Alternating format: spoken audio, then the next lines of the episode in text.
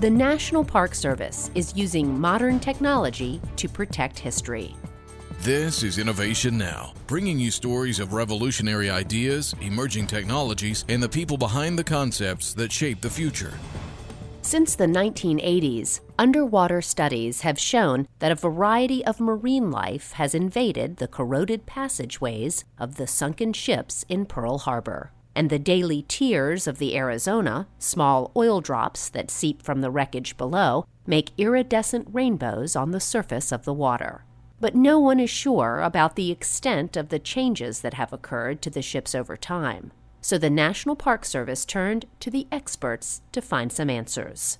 Using non destructive underwater 3D imaging, the team hopes to paint an accurate picture of what is happening beneath the surface.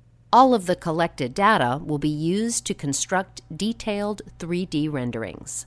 The Park Service will use these models to help visitors understand the events that took place at Pearl Harbor during World War II. But more importantly, they will use the advanced technology to keep track of the changes occurring at the historic site. For Innovation Now, I'm Jennifer Pulley. Innovation Now is produced by the National Institute of Aerospace through collaboration with NASA and is distributed by WHRV. Visit us online at innovationnow.us.